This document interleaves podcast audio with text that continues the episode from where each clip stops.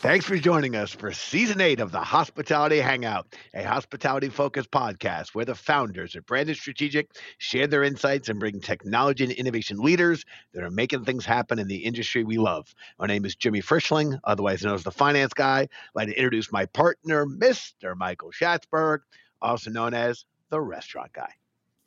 And thanks for that introduction, Jimmy. And to all those listening, feel free to call me Shatsy.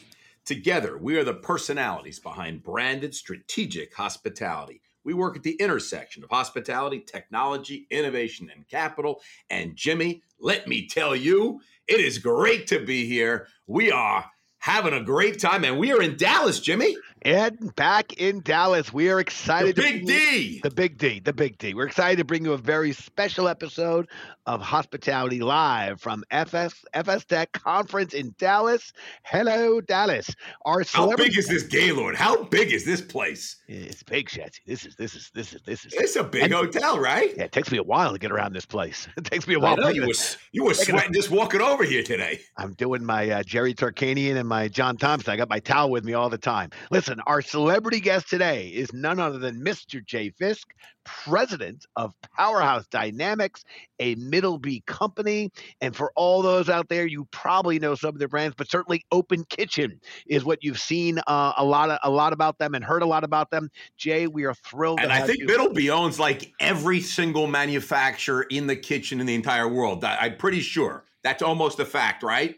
Yeah, it may not be accurate, but but let's go for it. Why not? I know they won't be offended by that. Some other people might be offended by that. But listen, Dave, we're going to let you take the lead.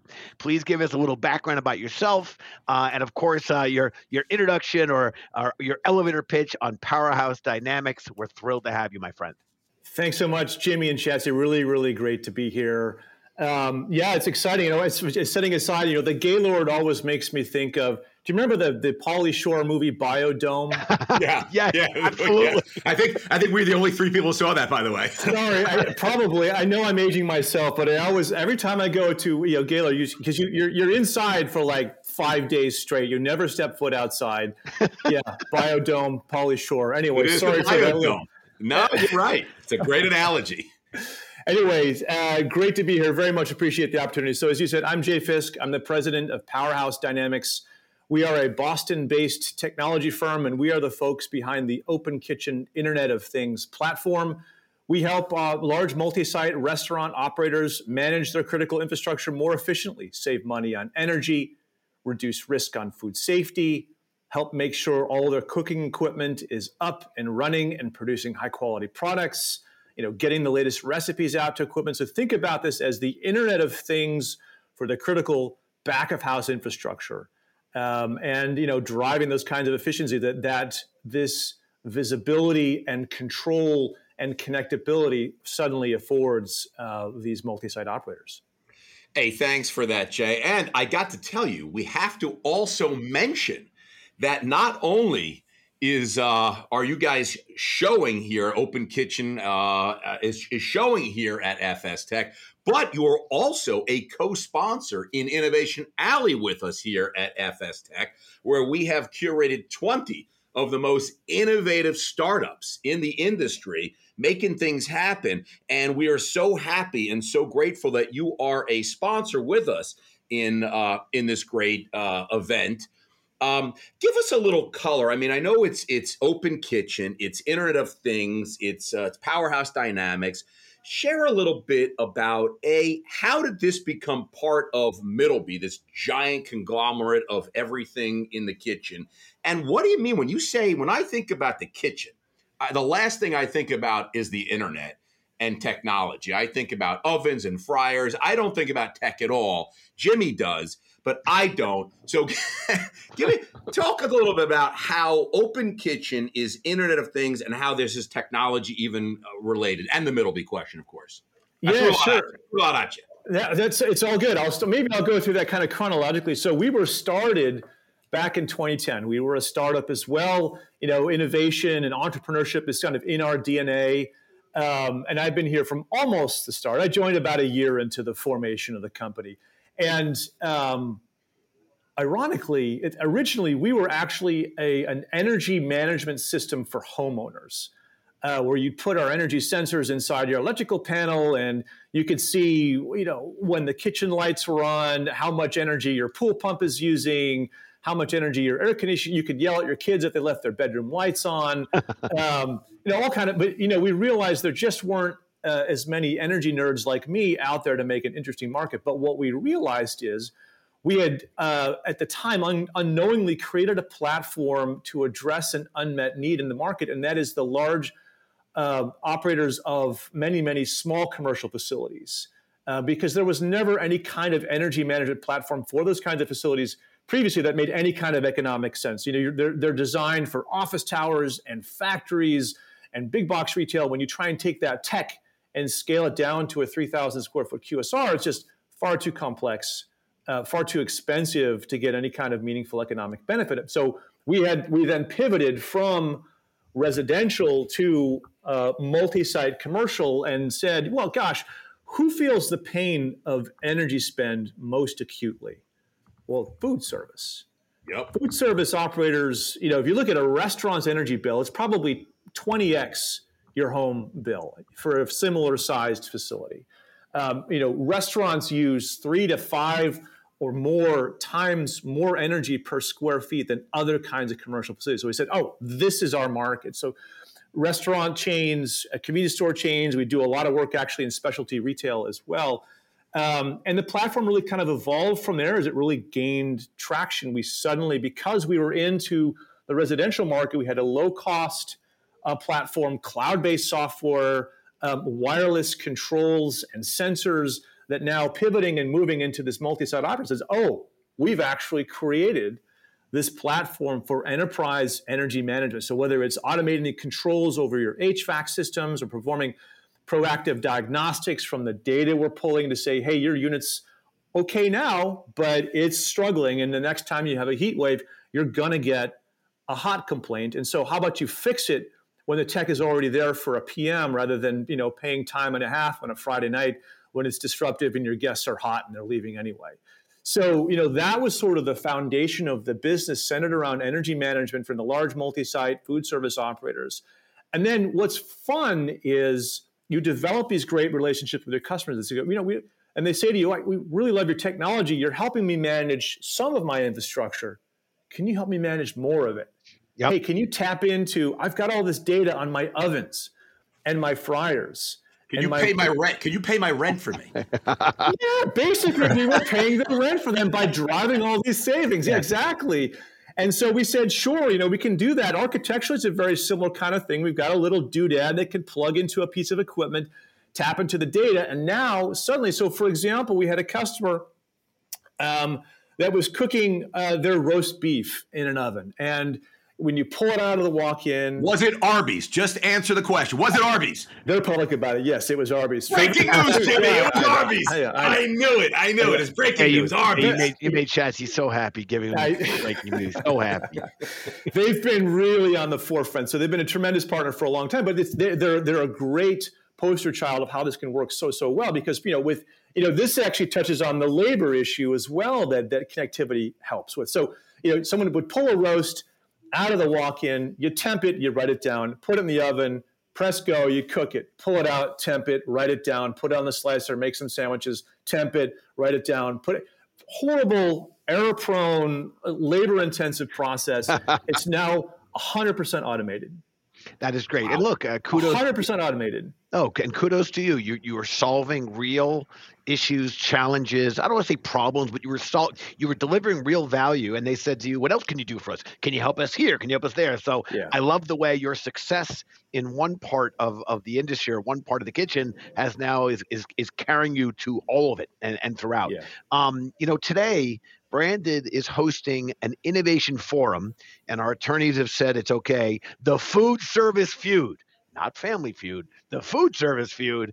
Um, and prior to our interactive panel, we polled 100 operators to find out what they believe is the number one piece of kitchen equipment that breaks the most. So we understand these things get used a lot. We're not picking anybody, um, but you use it and, and people jump in and out, yada, yada. Anyway, kitchen equipment breaks, but the choices were the dishwasher, uh, coolers, both the walk in and the low boy, the fryer, and the oven. And spoiler alert, folks, um, so far the dishwasher is winning by a landslide. But Jay, can you share with our listeners about what Open Kitchen is doing to help operators maintain their equipment before they even break and have issues? And the importance of what we're learning from you is the smart kitchen. Yeah.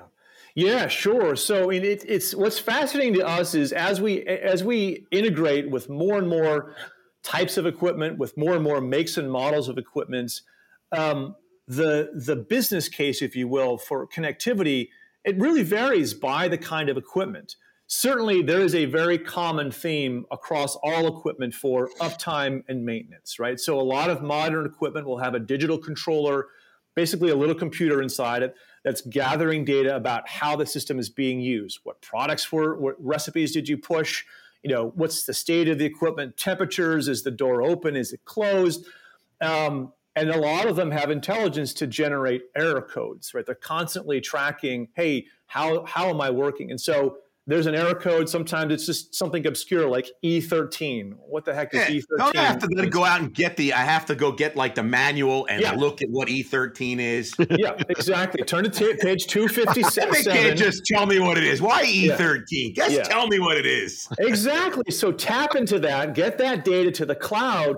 Get it to the people who worry about this stuff. The you know the enterprise facilities folks to say, hey, I've got an E13 but actually, Open Kitchen says, "Oh, that means that you know your uh, your your uh, door sensor is broken." Right, or whatever whatever it is. So you actually can put that in plain English. You can look across the the the, the enterprise. Uh, you can see all these error issues. You can prioritize based on because there's always something broken. That's not news, right? When you're a multi-site operator, there's always something broken. There's always something that's not working well.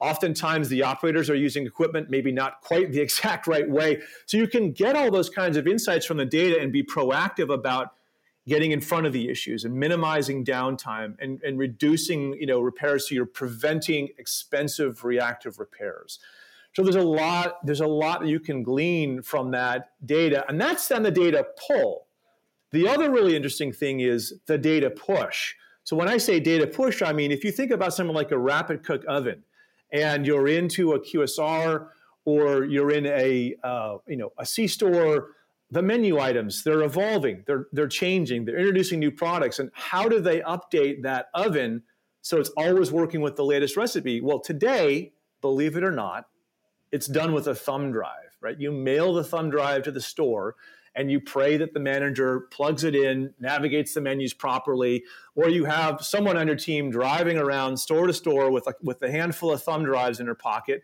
right? That's crazy, right? Connect crazy. it to the cloud, push it down, single click, and now you've got all the systems that are up to date with the latest, greatest recipe that's going to ensure you know high product quality, high compliance so stores can sell the latest product so you know it's the it's the other direction that's in some ways we've got customers where that is their primary motivating factor for connecting sure because you want to make sure that when you push number one on the oven it's the right temperature set and timing for the burrito or whatever they're making right right right you're that's, not a, that's a, amazing yeah, yeah, it's it, and, and and that is so. So in some cases, that's the primary pain point that we're solving. Is like, help me get rid of these darn thumb drives, right? It's because I never get to 100 percent compliance. It costs me hundreds of dollars per location to update. If I can do it with a single click and, and, and now I've updated, you know, a thousand ovens, that's a big deal.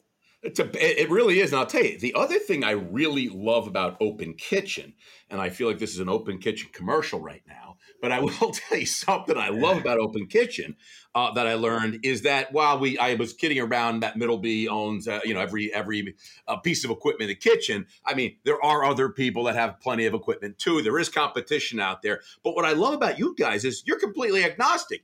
You are going to work with anyone's kitchen equipment, even if it's not a Middleby brand. So if it's one of your competitors' brands, you're still going to work with it. So if I've got a competitor's oven, I'm still going to push that information out to it. Yeah, that's exactly right. And that continues to be a core part of our strategy, and frankly, a core part of Middleby's strategy. Look, I mean, Middleby is a tremendous parent company. They're a tremendous organization um, obviously with tremendous ambitions, but they recognize that not everyone's going to buy all their stuff from Middleby.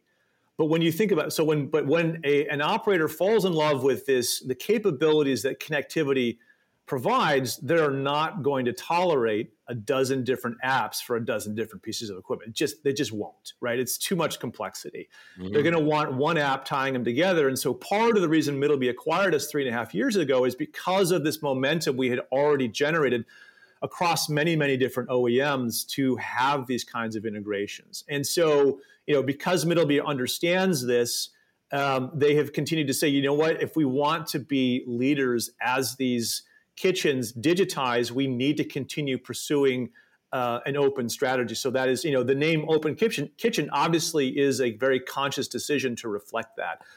And the beauty of the way Middleby is structured is they buy companies and then they let them roll. So we are an independent, autonomous, Boston-based company with our own group, and so you know we can, you, know, it, it helps to provide a platform. If folks are nervous to say, "Well, hey, you guys are owned by a company that has a competitive fryer with me," well, it's okay, right? We have agreements with our customers that say the only people that can see the data coming off your fryer, the powerhouse team, right? Our customer, right? And you, our OEM partner, right? We can't share that data with anyone else. We've got contractual obligations that help make sure that that ethical wall, as we call it, is solid. And that so continues to be a very, very um, strong platform to build this whole ecosystem. And, and when people understand that, they understand that when they're integrating with Open Kitchen, they're not putting themselves at any kind of like disadvantage because we cannot share that data with anyone else. No, I think it's a great transition because, um, and a segue maybe at trade shows, partly because Schatz and I, you know, may appropriately be accused of being immature. But we play an imaginary drinking game uh, where we pick a topic or a keyword um, and that we know everyone's going to be talking about, or at least predicting everyone's going to be talking about it. And then when somebody says the word, we kind of look at each other and take an imaginary shot. And if we're sitting at a table with people, we'll definitely drag them into um, uh, into our little game. But you use the word, and so now I'm taking a an imaginary shot. But data has become, and it really is, one of the hot topics and certainly one of the big topics here um, at the show. Can you share uh, the role, um, you know, that IoT generated data is playing with Powerhouse Dynamics Open Kitchen, and how is it helping everyone from the chefs to the managers to the HR teams? Yeah, um, absolutely. So, um, you know, it's interesting is as um, as different OEMs digitize their equipment and get them connected, right? There, we, we are still, frankly, in the nascent period of, of this adoption of connectivity in the back of house, in the kitchen. Um, and so there's still a lot of discovery going on. So, so it's, you know, we certainly provide uh, the infrastructure to get all this raw data to the cloud, right? But if you think about it, a modern fryer with a digital controller, it probably has over a hundred different data points. It's collecting in real time at every. Do you think your average restaurant manager cares about a hundred different data points on a fryer every minute? No, I think outside, outside of temperature, I think none. She does not, right? Yeah, good, good answer, Shatsy. So she does not care about a hundred different things, and so part of the trick is it's not only just getting all that data to the cloud and saying, "Good luck, kid. Here you go. That's what you asked for." It's distilling it down and creating the business tools around the data for effective outcomes, right? So you're absolutely right. That store manager probably only cares like, "Hey." Send me an alert if the if the oil quality in my fryer has fallen below an acceptable threshold or maybe my staff keeps skipping the auto filtration process. So there are key things that she's going to want to know about how that asset is being used. It's very expensive.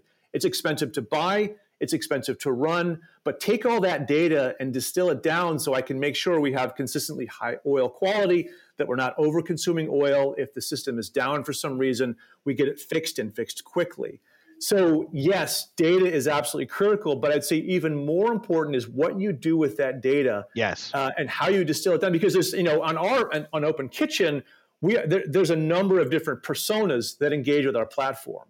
So I talk about the restaurant manager. She probably only cares about one or two things with the fryer.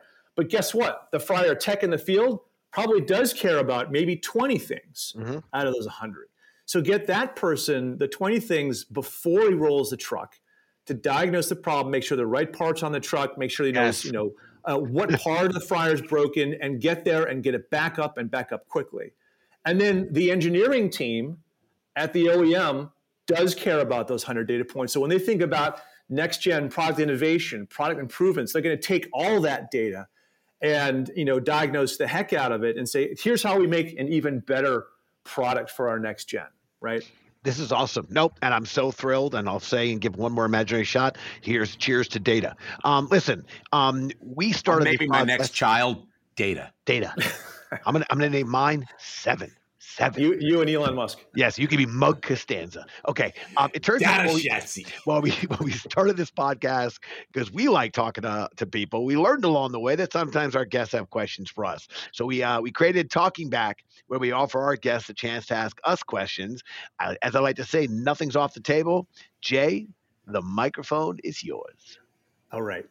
So um, I love talking to technologists and innovators. You guys are clearly in that space. Um, in, a, in a previous career, I worked in the semiconductor industry, this computer chip manufacturing. And there was, there was this joke that the computer chip factory of the future has two employees a human and a dog. The human's job was to feed the dog, and the job dog's job is to keep the human from touching the factory.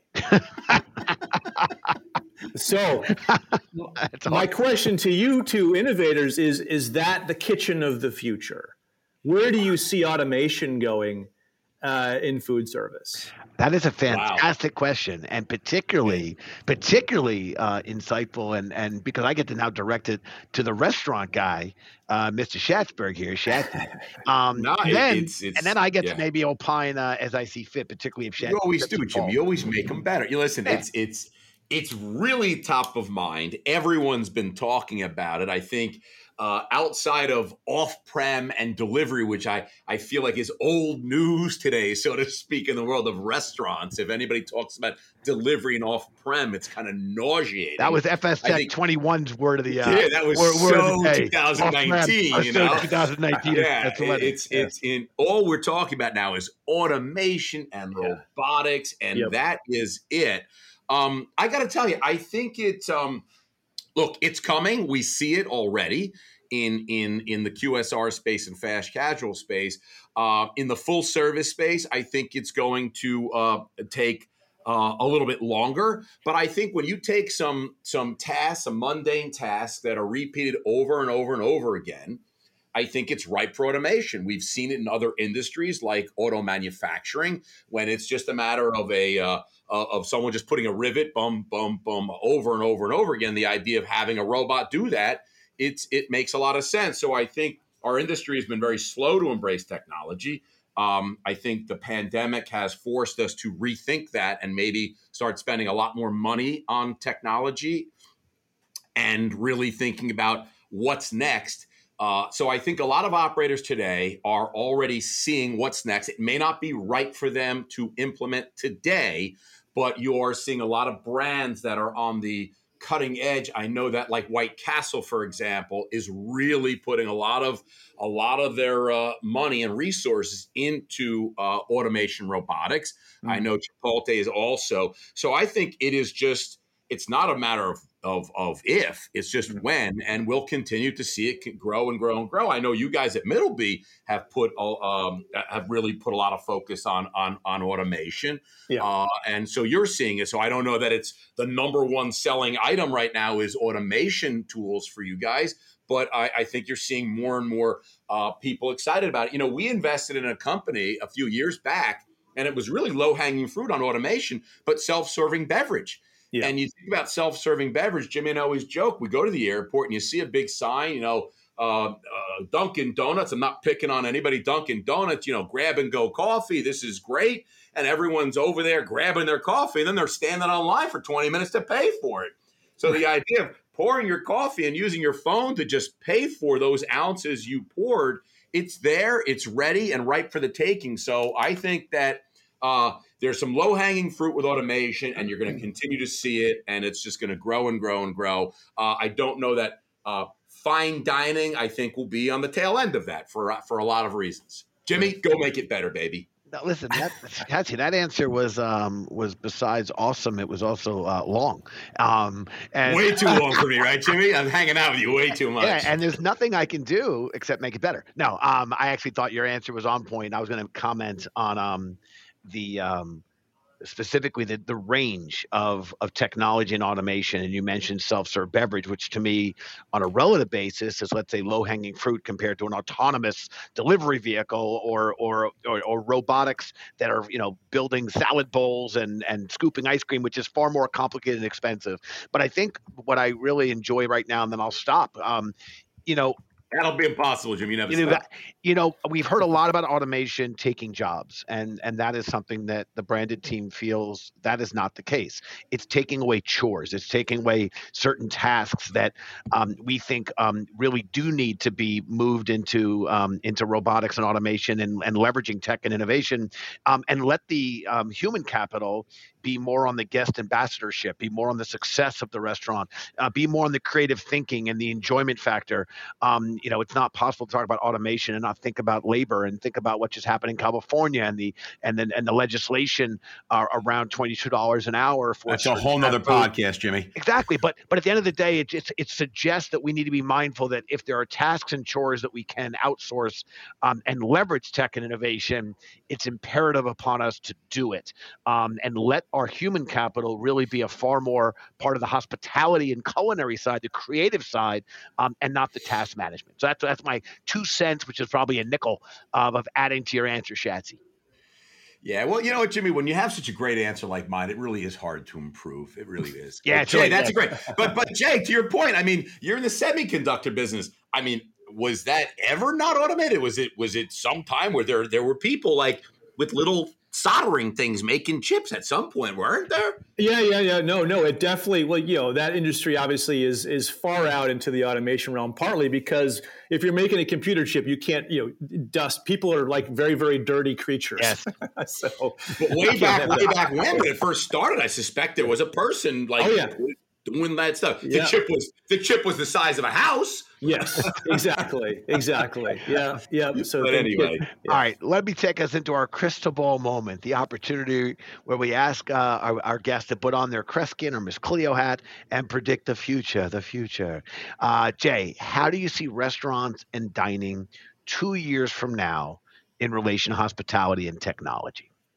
Yeah, I mean, I think you guys have touched on the themes uh, in a pretty strong way already. I mean, I, you know, it's I'm I'm shocked it's taken us this long into the podcast to say that the L word, labor, right? But obviously, that's you know uh, that is a, a major uh, driving factor here. So we're going to see the continued acceleration of connectivity because you know, we've talked about energy savings, we talked about maintenance and uptime, but labor is a significant portion of it's not about just trying to eliminate jobs. It's like you can't fill all the seats you need with labor today. So, how do you get your limited staff able to do more? How do you reduce the labor content of running your restaurant? And automation, connectivity, data is going to have a very significant role to play there. In fact, I'd argue it's the backbone for um, streamlining most of the operations. So I think, yeah, next two years, I don't, I, I have yet to read any prognosticator that says the end of the labor shortage is in sight. have you guys seen that article? No, I have not. No, right? No. So yeah, th- th- these kinds of things are only going to serve to accelerate adoption of technologies that drive automation, that reduce. You know, I talked about all the administrative burden, writing temperatures down is insane, right? You really want to. That's not what people should be doing. People should be you know, in the hospitality business, serving other people, doing what people do best. Let the robots, let the automation do what that stuff does best. So I think it's really going to be a driving factor. You know, you hear what's happening overseas, like if paying attention to what's going on with the prime minister in the UK. I mean, energy prices. There's an article in the Wall, uh, not the Wall Street, and the New York Times from last week. All these pubs in the UK are closing because their energy prices are five x yeah, what crazy. they used to be. It's insane. What's it's insane. So, I mean, thankfully, we don't have quite the same dynamic here in the states, but uh, this is, you know, energy is going to also continue to drive adoption of technologies and automation, making sure things are on and when they're supposed to be on and operating efficiently when they're on, and when they don't need to be on, turn it off.